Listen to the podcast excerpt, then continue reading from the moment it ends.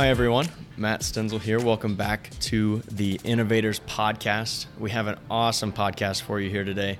Um, I'm here just to give you a little bit of background for our guest before we move on into the conversation. So, Jim Fay was our guest on this episode of the podcast. He grew up in Iowa and actually went to ISU in the 70s. He graduated with a degree in chemical engineering. After graduation, he went to Procter & Gamble and worked in manufacturing management for a time before moving to Kimberly Clark. So at Kimberly Clark, he was actually part of the development team for Huggies disposable diapers. Also, he was the father of Huggies Pull-Ups disposable training pants, as well as Huggies baby wipes. He left Kimberly Clark when he was 36 years old to become a full time entrepreneur. Uh, and he was the founder of the company that made the Diaper Genie, which is the number one non disposable baby product in the country. So then Diaper Genie was sold to Playtex in 1999, and since then he's been doing consulting for a wide variety of companies. Uh, he calls himself a serial entrepreneur, and now he's teaching a course at ISU in the College of Engineering called Entrepreneurial Product Development Engineering. He, fun fact, he actually wrote the textbook for that course because, as he said in the podcast, uh, there was no textbook for his class. Uh, so then in the spring, he'll actually be teaching another course in the College of Business that's going to be based on his newest startup, which is the topic of the podcast. So his newest startup is located out here in the research park. Uh, Alison and I got a chance to go over and visit his space and see what he's doing there with some recent ISU graduates. Uh, really exciting stuff. It was awesome to see. And Alison actually did the interviewing for this podcast, and it was just a really fun conversation to listen into. So I think you'll I think you'll agree. Um, enjoy the podcast, and you'll hear from me on the next one.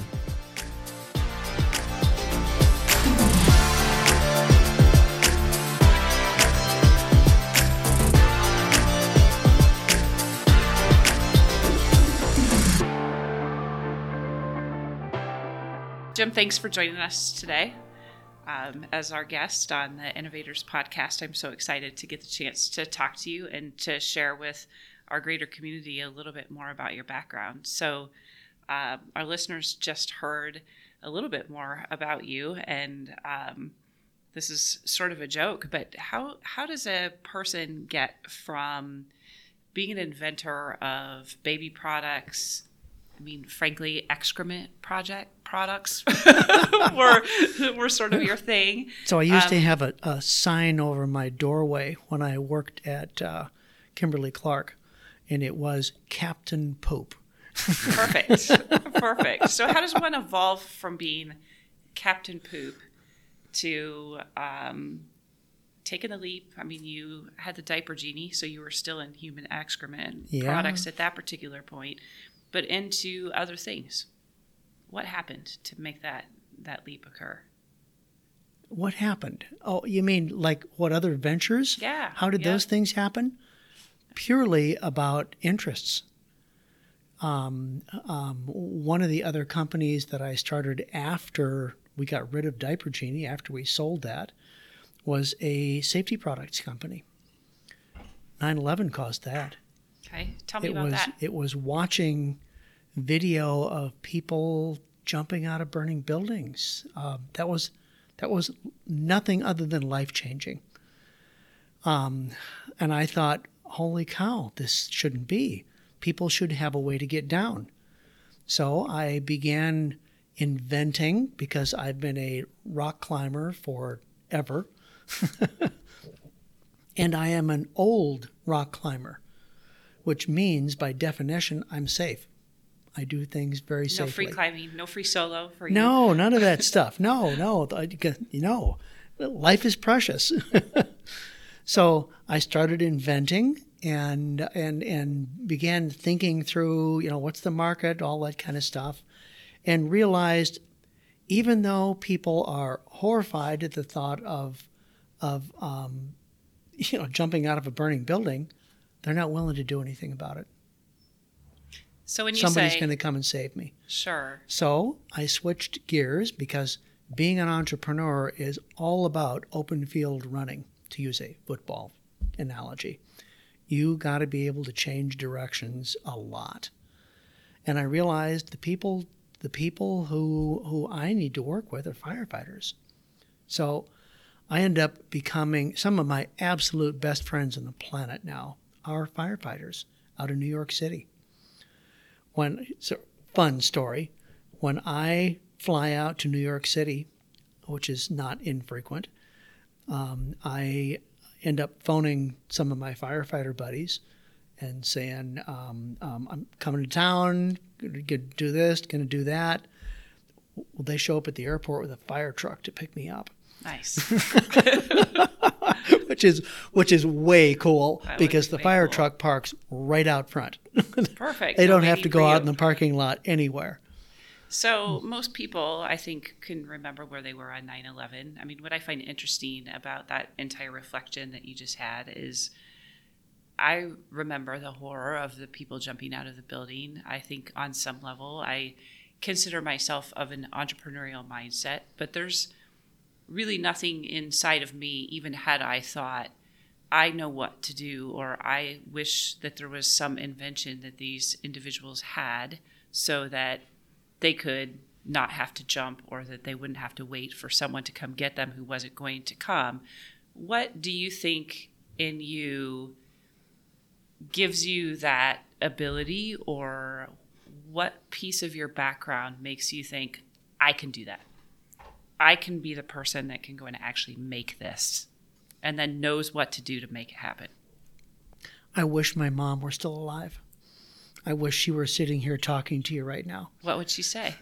because she would say, Well, let me tell you how it started. I grew up, so I was born in Davenport, Iowa, did my grade school years in Waterloo. We lived in a 750 square foot house in Waterloo, Iowa, in a, uh, you know, a little subdivision. It had a basement. It had a single bathroom. The bathroom had a tub.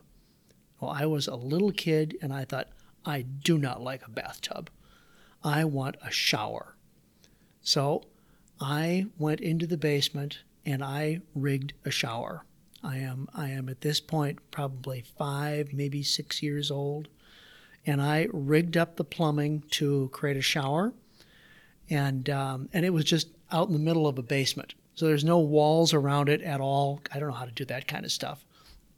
But I figured out how to get water moving and how to and I ended up going to a hardware store as a tiny little kid. You know, you would never even turn a kid loose like that and now. But went into the hardware store and talked to the guy, what do I need? And they were so patient with this little 5-year-old kid.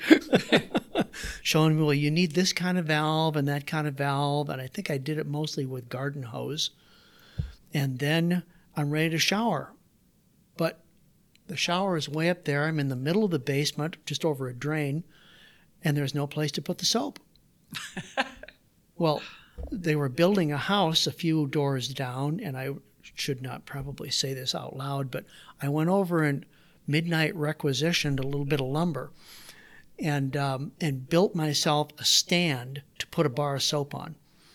But it wouldn't stand up because I didn't know anything about physics and, and, and triangles and structures. So I had to put one foot on it to keep it standing up or it would fall over. And I remember the day that my mom came down wondering, What are you doing in the basement? And I finally showed her my shower, and she howled with laughter. but I did it, and uh, and um, and and she said, "I think I know what you're going to be when you grow up." And here we are. and here we are. So I'm one of those people who, if I'm out rock climbing, um, I'm always thinking about how would I make this piece of equipment better, or why isn't there a piece of equipment to do this or that? Um, as I walk through the grocery store, I'm looking at things and thinking, well, that's an odd way to do that. I would do it differently. Do you think that Turns the, into stuff. Do you think that the ability that you had within the private sector, the time that you spent at Procter and Gamble, Kimberly Clark, that because you had the padding of you had this entrepreneurial spirit, obviously from the point you were a little kid, but the the landing pad of not necessarily being as afraid of failure was useful and helpful to you, or didn't really matter. It was just part of your trajectory. you know, one of the things that I think probably every entrepreneur, I'm sure there's an exception out there somewhere, but I'll just say every entrepreneur, is you have to totally give up on the idea of getting things right. Just give that up. There are so many people who say, you know, I've got this, I've got this idea, but I don't know how to, how to, whatever it is. So they never start. And there are other people who have got this idea, but it's not perfect, so they never start. You got to give that up as an entrepreneur. This is fear. You just just do it. Just make something. The analogy that I use is imagine you're a blind or a very nearsighted frog and you are trying to cross a pond by jumping from lily pad to lily pad. You can't see across the pond. You can't do it. So don't think that you can plot out the path and get it right. It's not possible.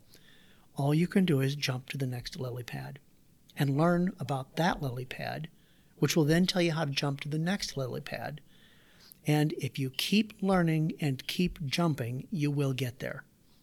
And that totally applies to entrepreneurs. That's a perfect analogy to jump jump to the next lily pad in our conversation. So you have been out on your own. You've had a company pick up the diaper genie um, they've purchased that from you. You've got a couple other things that you've invented along the way. Mm-hmm. And somewhere along this path and journey, three, two, three years ago, was it? You can correct me with my timing because I'm probably getting it wrong here. Um, you stumble into the research park and we meet. And the story that I was told at that particular point is that you were a serial entrepreneur, and I was to show you around what we had going on. Okay. So at that particular point, you'd made your way back to Iowa State, but what was going on? What was going on for you when you showed up back here from your perspective? Going on back here? Yeah, back at Iowa State. What made you come back home? I didn't know that there was anything going on here. That it it it, it didn't occur to me that that there was necessarily anything that I was coming here to join. Okay. I was coming here to start something. I I had a match in my pocket. I wanted to find some tinder and start a fire. I didn't have any concept that I was coming to join a party. Gotcha. so, but why? Let's back up even a little bit further than that. Then, so what you're living in Boulder, Colorado, which is one of the most exquisite, beautiful places in the world. It is pretty. You're good. an avid outdoors person. Yeah. You love to ride a bike. You love to rock climb. You couldn't be in a better place, and yet you wanted to do. You know, you wanted to show up here with that match in your pocket. Why? Yeah, this is where we should have Julie talking now. Julie's my wife. Yeah.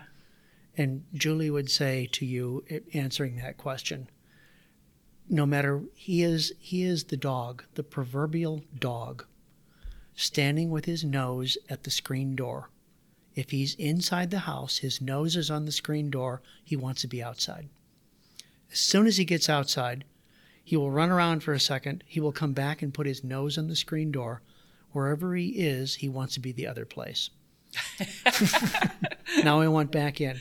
And then he'll run around for a second, put his nose on the door. Now I want back out.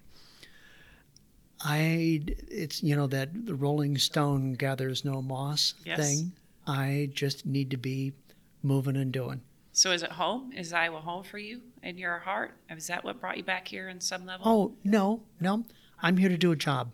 Okay my home is is Boulder, Colorado, with Julie, and I and I miss her every day when she's not here with me. She's here sometimes, but not all the time. Um, that, that's my home. But I'm here to do a job, and the job is to light a fire and to prove to prove a concept, which I'm hoping will get done, um, uh, and and to um, make if, if, if we're successful in making this little company work right now, then there's going to be a large donation to Iowa State too. Awesome. So yeah. marching There is probably one more thing. Okay. And the other thing is, so I have I have 40 years inside me of how do you do this kind of stuff? How do you start a company? How do you invent? How do you develop a new product? I'm at the age where you, you start to think, well, you're either going to do something with that and get it out so you can pass it on, or it will die. I just couldn't let it die. Start to think about legacy. Yeah, kinda. Uh, so, so just so that our our listeners understand, you showed up here um, with your match in your pocket and took a peek at our ecosystem, and then you set about um, creating a class. Do you want to talk about that for a second? Yeah, yeah. So this class, um, the name of the class is Entrepreneurial Product Development Engineering, and it was when I started thinking about it, it was it was going to be a class on how to develop a new product. And and in the process of thinking that through, I realized more and more, well, there are a couple problems with this. The first is I can't just talk about the engineering. The engineering is, is almost an afterthought to this class. It's everything else.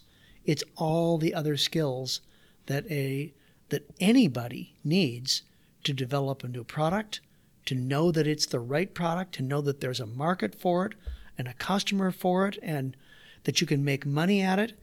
And, and when you pile on all of those other skills around the outside of it, you realize this isn't an engineering course. This is a this is a business course.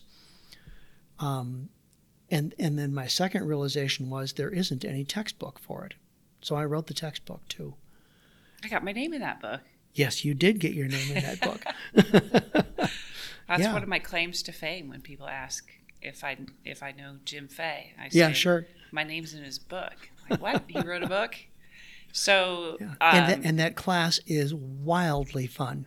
I I just have a blast teaching it. uh, so maybe you could rattle off um, some statistics because you're not going to do it on your own. But I'm I'm recalling, and you can correct me here if I'm wrong. But I remember the first semester that that launched, that there was a goal to get like six or eight students in that class. And what happened? and I think we had about 45. It has since settled down a little bit, and now now the norm is that it's 25 to 30 students. But you teach it twice, right? Do you have a second? You have No. a second course now, No. or you still just have the one semester in the fall only No, course? it's year round. Okay, The idea when we began was that it would be just once a year, but it is year round. okay. Yeah, so I'm here for the entire school year. And you're volunteering your time, unpaid. That's been the case so far. That's correct. And I um, understand that your students are pretty big fan of of the class. So let's use this as an opportunity to jump into what are they up to? What do they do in that class? And then how do we get here, sitting at the research park, after just having toured the space that is Yeah. a company that Yeah. came from this class's efforts? Yeah. So it's the class I teach is in the engineering college. Engineers are taught to solve problems. So we are given problem sets to work on at home and turn in. The problem sets are tightly defined. They have equations from books that we're to use to plug data into and solve the problem. Um, and it makes it makes grading papers relatively easy. Maybe. I shouldn't really say that because I've never graded any of those kind of papers. But engineers are used to having very tightly defined problems to solve with, with very tightly defined solutions. When they come into my class, I give them horribly ill defined problems to solve. Um, and then they immediately want to know, well, you know, what are we supposed to do here? How, how are you going to grade this? Give an example of one. An example uh, from this last semester was imagine that I am the uh, the mayor of Ames, Iowa, and a I went to a grocery store and a constituent um, came up to me and said, you know, the whole handicap parking system is horrible. Somebody just said that to me in the sidewalk. So now you as engineers, your problem is do something about that. Just do something about it. Well, they of course want to know. Well, you know what are what are we supposed to? What do you want us to do? Go figure it out. I don't know what we're supposed to do. Go figure it out. And then they want to know. Well, okay, what's the solution supposed to be? What do we? What, how, how, how, How are we supposed to present this guy? yeah, exactly. What's the rubric? and I say, okay, I'm going to make it even harder for you. You're going to grade yourselves. And they end up coming to me afterwards saying, I can't believe how much I learned just trying to figure out what the problem is, let alone how to solve it. So they go talk to people in, on, um, in outside drugstores and grocery stores, and they they talk to policemen, they talk to um, city managers, they talk to people who are handicapped, they talk to people who aren't handicapped, and then they start coming up with solutions. And I have them make their a lot of my class is learning to pitch. So they have to pitch their solutions to the class, and they bring in people from city council to pitch to. And they say, I can't, oh, can't believe how much we learned from this whole thing. And everybody had a different solution. It was great. So, how do you get from your class to starting a company? Because you have a company now. We do have a company. So I came here with, um, with uh, multiple objectives. And one of those was not just to teach a class, but to actually start a company that involved my students and build it up, make it successful, so that Iowa State University could be known as holy cow. it's not it's not just a university. This place is an incubator. This place allows you um, gi- gives you all everything you need to make it real. So yes, we are absolutely starting a company, and my students are the owners of the company. Our expectation is we're going to build this thing up and sell it off. It's a baby products company because that's a lot of my heritage. Um, I, th- I don't know if I should put this on tape because you jinx yourself. My prediction is we will sell this for a billion dollars, and when we do that, um, it'll be to one of the big consumer products packaged goods companies, and um, Iowa State University will receive a big donation as for their help in making all this happen. So, what are you working on? Loosely. Loosely, Yeah. Loosely, yeah. Or specifically, if you want to be specific. But I Well, suspect I you can do I can do a little of each because um, first I have to teach you about patent law. The patent system says that if you publicly disclose what you are doing, your invention, before you filed a patent application, you lose it. So, you there's a it. couple things we're not going to talk about. Yeah. Disappointingly. Yeah, yeah. Now I made that a really simple answer here, but and and anybody who knows patent law knows that it's a little more complicated than that. But mostly, if you disclose before you should, you lose it. So we won't talk about anything that we haven't filed patents on. Sure.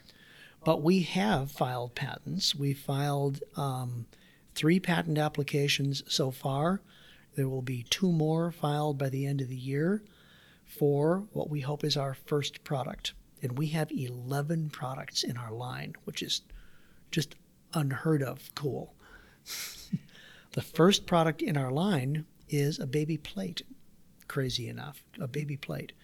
That is, that's going to be a challenge because nobody's looking for a better baby plate. But it's a fractured market, meaning that there is no company, there is no product out there that has a commanding share of the market, which means when moms evaluate, and I speak of moms not specifically but generically, meaning I understand that there are lots of different styles and flavors and sizes and genders of caregivers, but mostly it's moms who make decisions. So I so I refer to them generically. Um, there's no mom out there looking for what is the perfect baby plate, or rather, if they are, they haven't found it. Well, we think we've got one that is not just a tiny bit better than what everybody else is making, but wildly better. I would imagine that when you created the diaper genie, that there weren't a ton of moms that were running around imagining in their mind a contraption that they that could swallow up their diapers.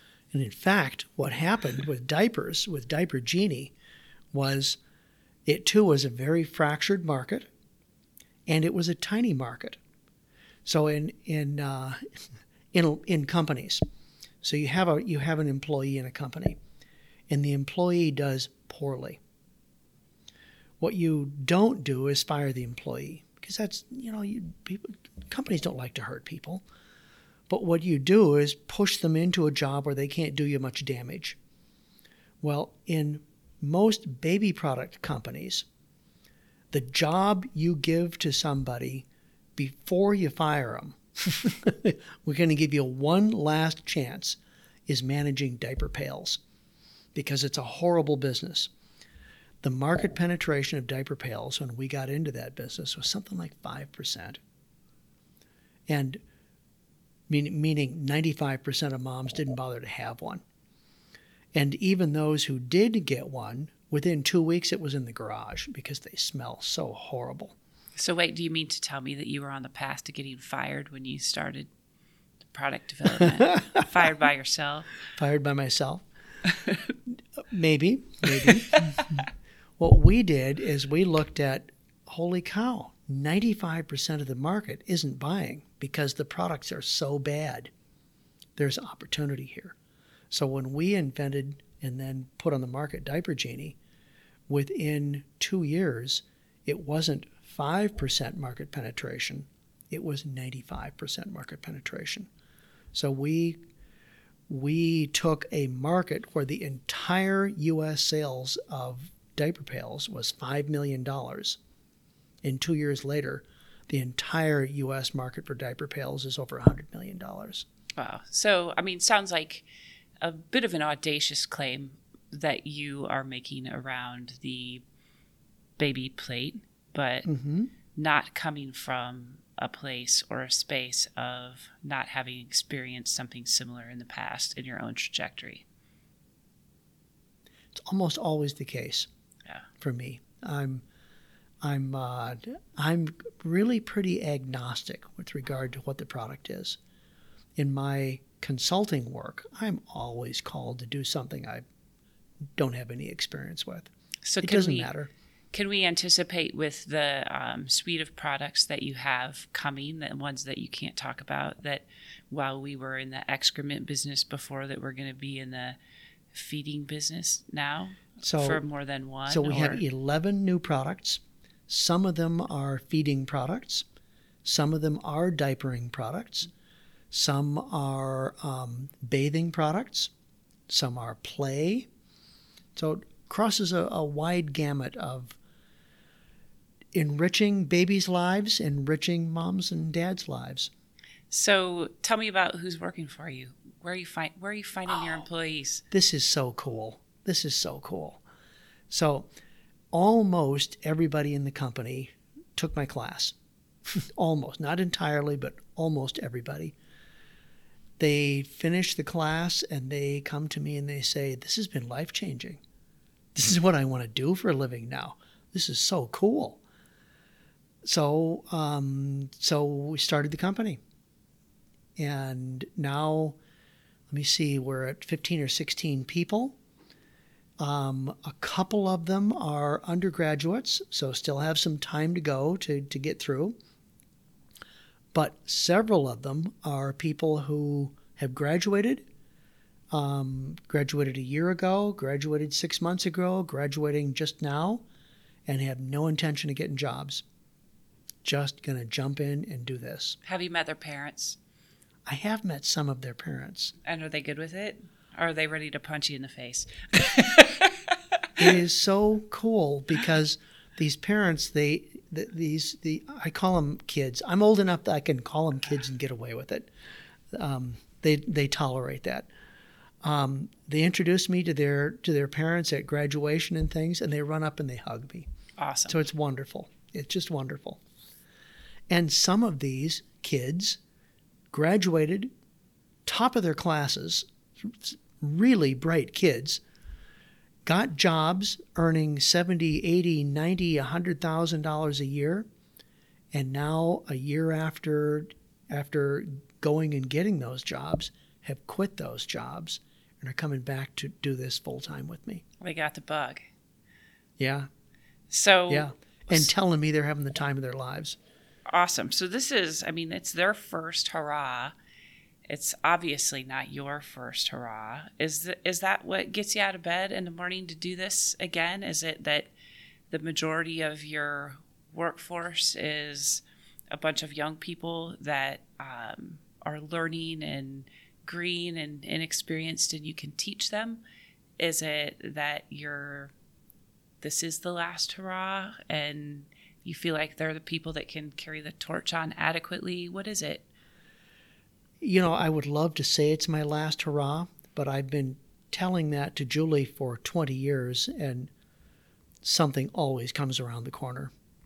yeah, I wish she so- were here. Maybe so I don't could know when I'll ever retire. maybe we could get her on an episode in the future and, and I would like to pick at her brain a little bit about I know you had a place here in Ames and I heard from your neighbors actually that you sort of expanded from your living room into the dining room into the garage Yeah. and Yeah, the kids just took it over. It was great fun. And now you've ended up here and, and you have this um, saint like wife that is following More- you around and the country. So totally Yeah. different um, aside, and we'll get back to the company in a second. But um, it got me the trolling around the country thing got me thinking about your bike riding. Um, you have ridden your bike in a lot of different places and told me a story some time ago, partially, and it stuck with me partially because I like to ride a bike as well, about the group of individuals that you meet up with every year Yeah. and the trip that you take. So I know you ride on RAGBRAI, which a lot of people around here are familiar Mm-hmm. with. But um, talk to me a little bit about about that. I know About that's something riding. also that you and Julie enjoy doing together yeah, as well. Yeah. Yeah. Um, I even own a bike shop. So, yeah, I'm totally into biking. Um, I'm going to talk about this little group of guys that I have. I'm not going to talk about RAGBRAI because that's that's Yeah. almost People know about everybody it knows here. that. Yes. Yeah. I have this little group of guys, and there are in any given year, you know, it floats up and down a tiny bit, but half a dozen. We go all over the Europe, all over the world. We um, uh, we either take bikes with us or we rent bikes there, and we do these grand trips. It, we did not do one this year, and I am I am beyond sad about that. But the year before, so uh, 19, uh, 2019, we flew to Frankfurt, Germany, and then biked from Frankfurt, Germany to Budapest, Hungary. It's about a thousand miles, How long? Wow. How long did it take? uh, a little over two weeks, And and what are you do which doing? is you know which is way slow for you know Tour de France kind of riders, but we stop every 30 minutes because we're old guys. You know, we, we stop, we get off the bikes, we we greet the cows on the side of the road, we look at the barges that are rolling, and if there's a place to drink beer, well, you got to do that. You're in, Sure. you know, it's helping the local economy. So tell me about the people Have- you ride with. wonderful. Are these people you've met along the way professionally that had similar interests? Somewhat. Um, um, yeah, one of them is an, an old friend from um, the fraternity that I was in, although we were in different schools. So I went to to Iowa State, and he went to IIT, Illinois Institute of Technology. But we were in the same fraternity, Which is Triangle Fraternity. okay. And um, uh, and we both volunteered at the national organization level and became good friends. Well, we've since he did not bike at all then. I got him into biking, so we've become good biking friends. Um, another guy is a uh, was the general partner of a big law firm in the Chicago area. His area of specialty was employment law, and um, um, com- highly compensated people so CEO sorts of things.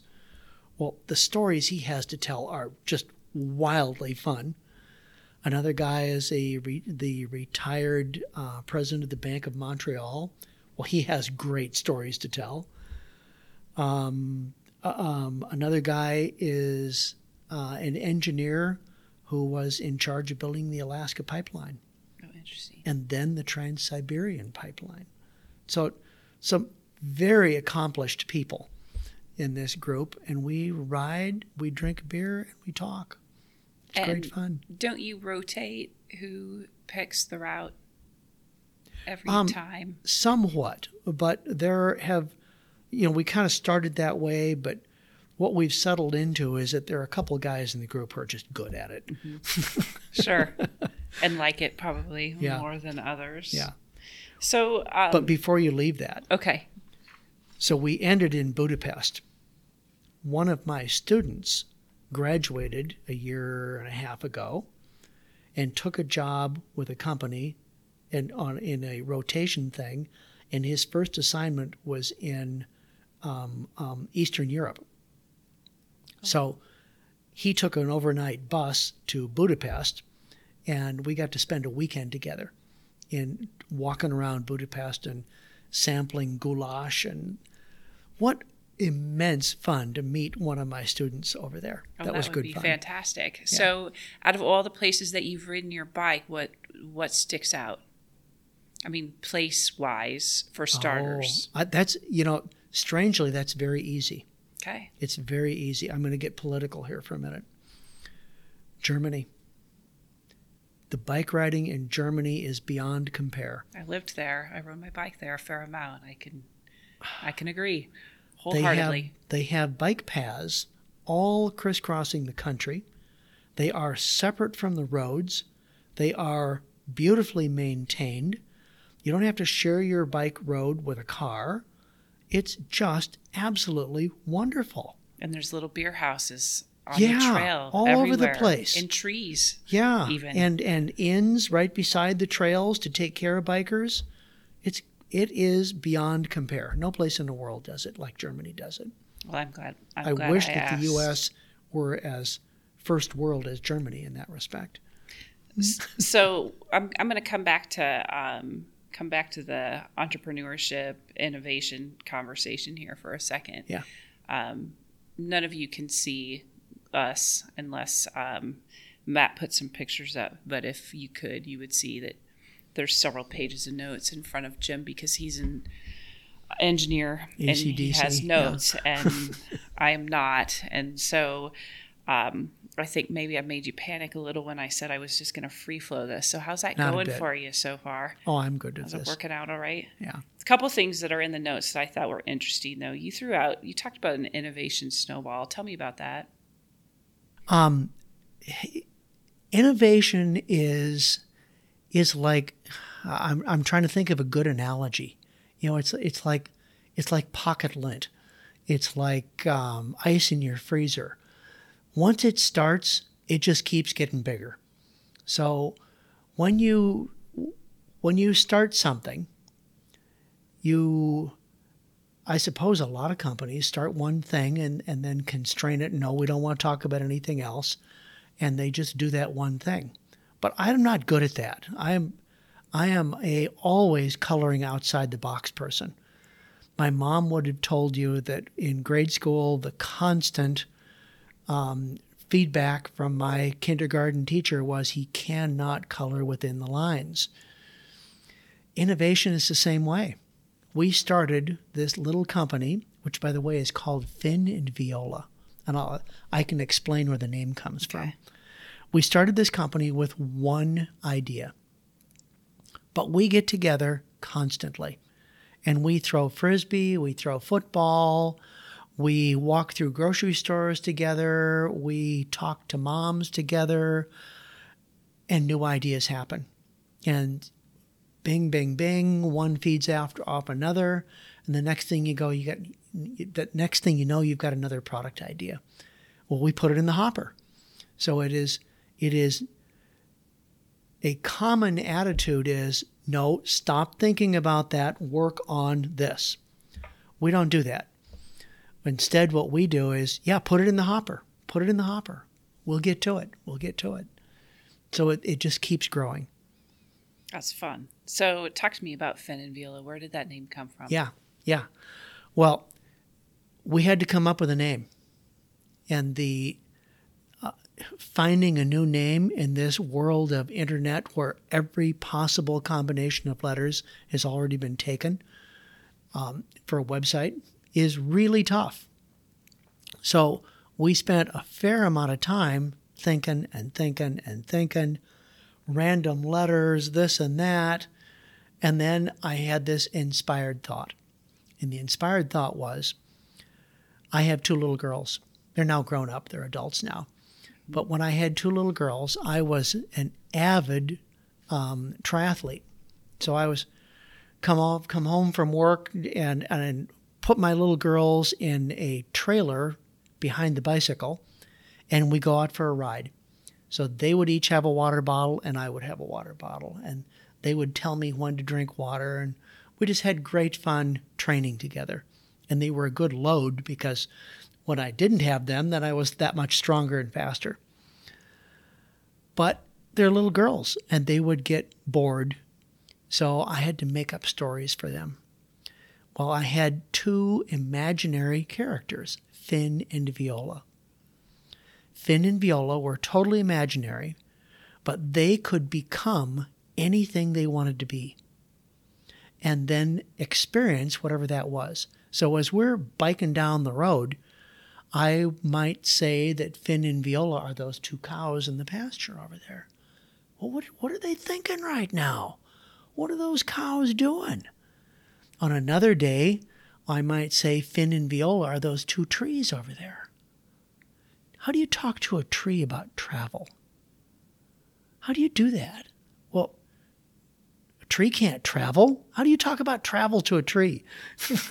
so now you have a whole children's book series. And in here fact, as that's a lot of the magic of how we want to build our company is that it's not just a products company. Our plan is to write stories, the adventures of Fin and Viola awesome. I love and it. they will be on our website. And we expect parents to have as much fun coming to our website and reading their the stories we put up there to their kids about the adventures of Fin and Viola as they will buying our products.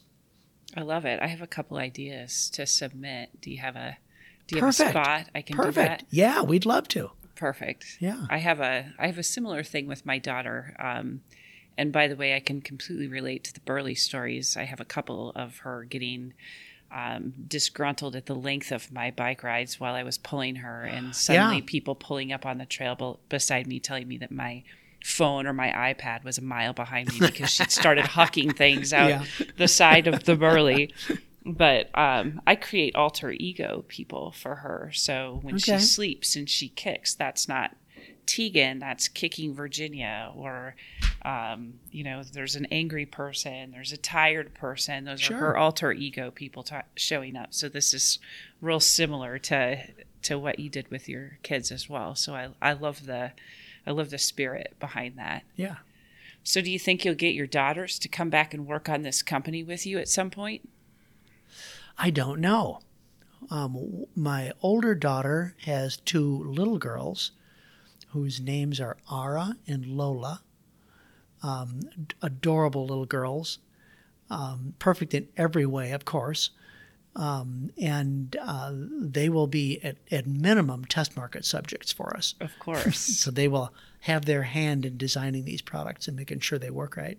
awesome. We have to get them here to do a photo shoot, maybe Yeah. while we're doing some test marketing. Yeah. So, what do you want to what do you want to leave our community with? I mean, you have so much to offer people here. Now you've got a company, so you're as I see it, you're sort of starting to narrow your focus.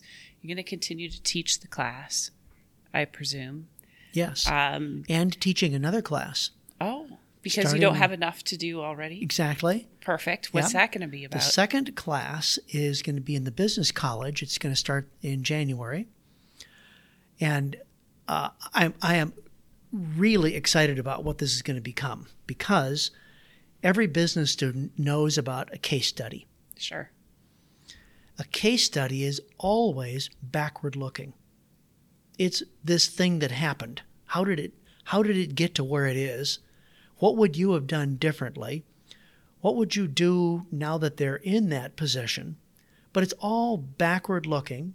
And then if you try to say, well, this is what I would have changed, there's no way to test it. You can't, it's all totally hypothetical. Sure.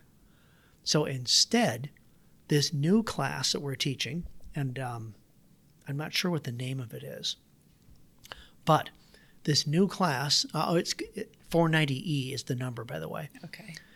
This new class is going to be a real time case study of a new business. This business, our baby products company. So we're going to put our new little company into essentially a glass fishbowl and let people see the fish swimming around. So when we meet, we're going to take the first half of a class and simply talk about this is the problem du jour, the problem of today. What are we wrestling with? It might be a supply chain problem, it might be a positioning, branding, product development, naming, who knows what it's going to could be a finance problem.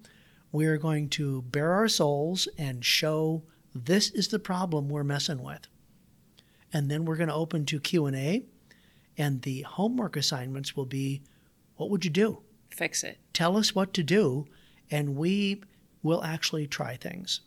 Amazing. So I love the I love that at the end of all of this that you're going to have this body of evidence, if you will, Mhm. of what happens when you take a bunch of 18 to 23 year olds or college Yeah. students and allow them to take the lid off. You know, really unhinge the process that that we typically, you know, use to put people in a company environment to be innovative and wow, what an opportunity for Yeah. our students. Here's a crazy thing that's happening as a result of doing this.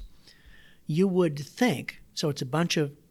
You're right. Um, it's not. It's not 18. It's mostly 20 to 23. As juniors and seniors. Yeah. Okay. So, so 20 year olds, let's call them. What happens when you take a bunch of 20 year olds and then you put somebody, I'm not going to say my age here, you don't get to 60s.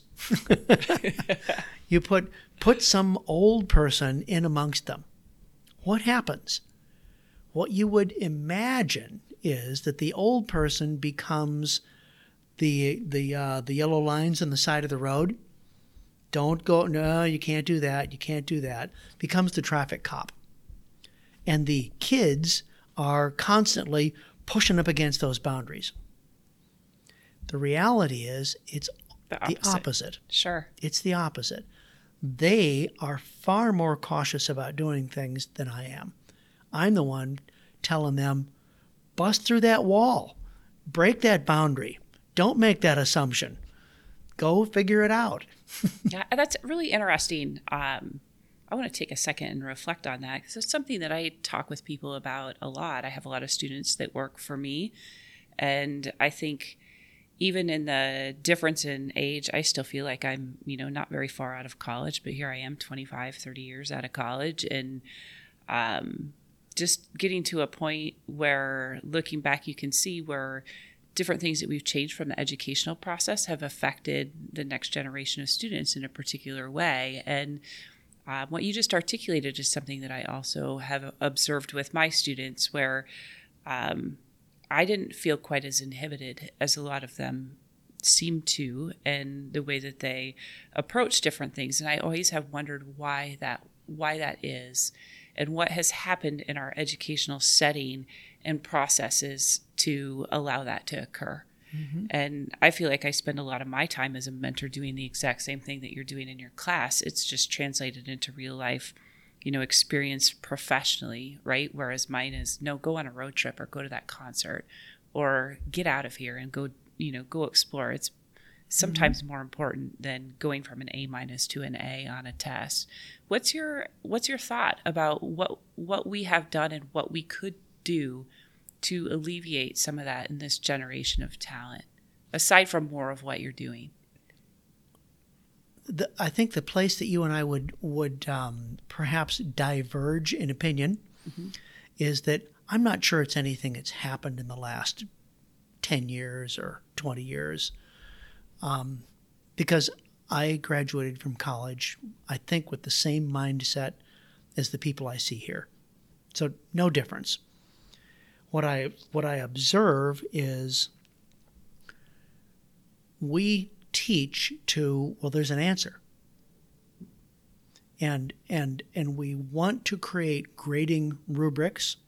Well a grading rubric means there has to be a right answer. And we want to minimize the amount of effort we put into grading. So we tend to move toward uh, multiple choice sorts of exams which constrain even more to it's an answer.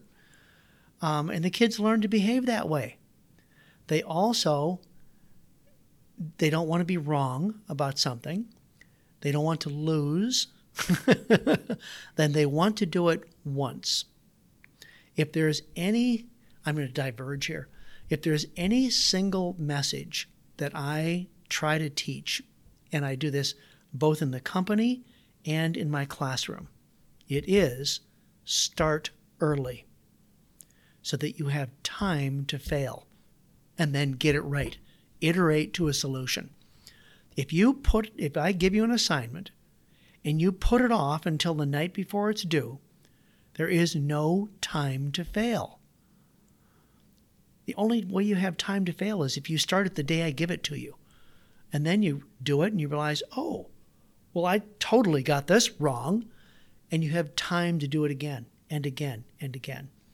Of course, our system is not designed to reward that because Exactly. all these students have multiple classes and they they don't have time. Their schedules are so packed, um, either with school activities or club activities, that they and, and so many kids are doing things um, to build a resume.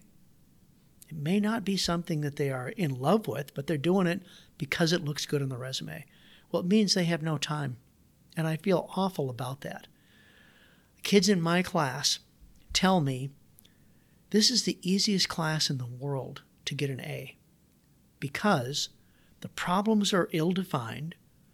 It can be any solution at all as long as you've thought it through.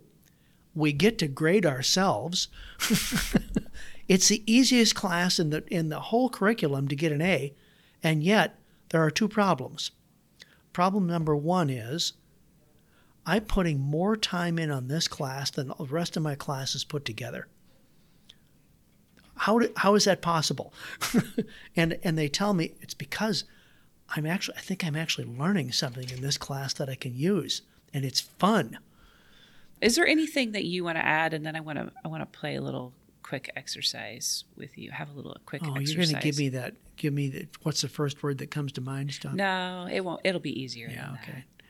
But anything that you want to tell our community, anything you want to leave with before we do that? One thing, yes. When I came here, I kind of knew what I wanted to teach. And and ethics, character was a big part of that. There are two kinds of entrepreneurs in the world. Those who do it once and those who do it again. The ones who do it once I don't know those people. And you can do something once unethically and get away with it. But the ones who do it again, the ones who are serial entrepreneurs, you can't do that unethically. No one will work for you a second time. So, ethics, character are huge things in my life. The only reason that people want to come and work with me a second time, a third time, a fourth time, seven or eight or nine times have I done this, is that they say, I trust you. That only comes from character. So, in my classes, I teach character every single day. It's not a, okay, today we're going to spend 10 minutes on character and then we don't have to talk about it again. It's every single day.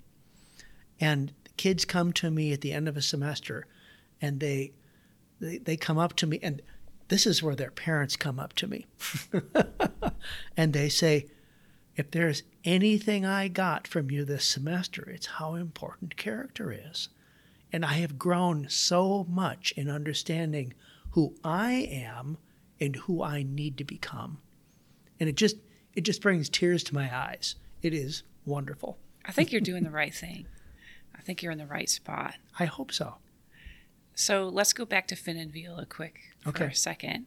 And I'm just going to fire off a series of time frames, and you're going to tell me where you think you'll be with Fin and Viola as a company mm. within those time frames. First thing that pops into your mind. So five months. In five months, Yes. we will be in market. We actually are in market now. We had our first sale a couple weeks ago. So we are yeah, just barely turned the corner. In five months, we will be in market, and I am wildly hopeful we will be cash positive. Two years. Two years, we will have eight products in the market. Five years. We will be gone. We will have sold this company. And where will Jim Fay be in five years? maybe on my boat. maybe doing this again someplace, and Julie will be shaking her head. When is a ever going to st- slow this stuff down? when are you going to create your your pro, your um, carbon copy of yourself so that someone else can teach your class? Are you working on that? I'm oh well. You said it was the last clause that slowed me down. When are you going to create the carbon copy of yourself? That's what these kids are about. This Yes. is the way to pass this on. I am I am giving all these kids the experience of 40 years so that they can go do this so they've got and five so that years. they can give back. Five years to suck four years out of you before you get on your boat. I think that's the perfect ending spot. Maybe. Thank you for spending the time today. I hope we can do this again. It's been awesome. Thank you too.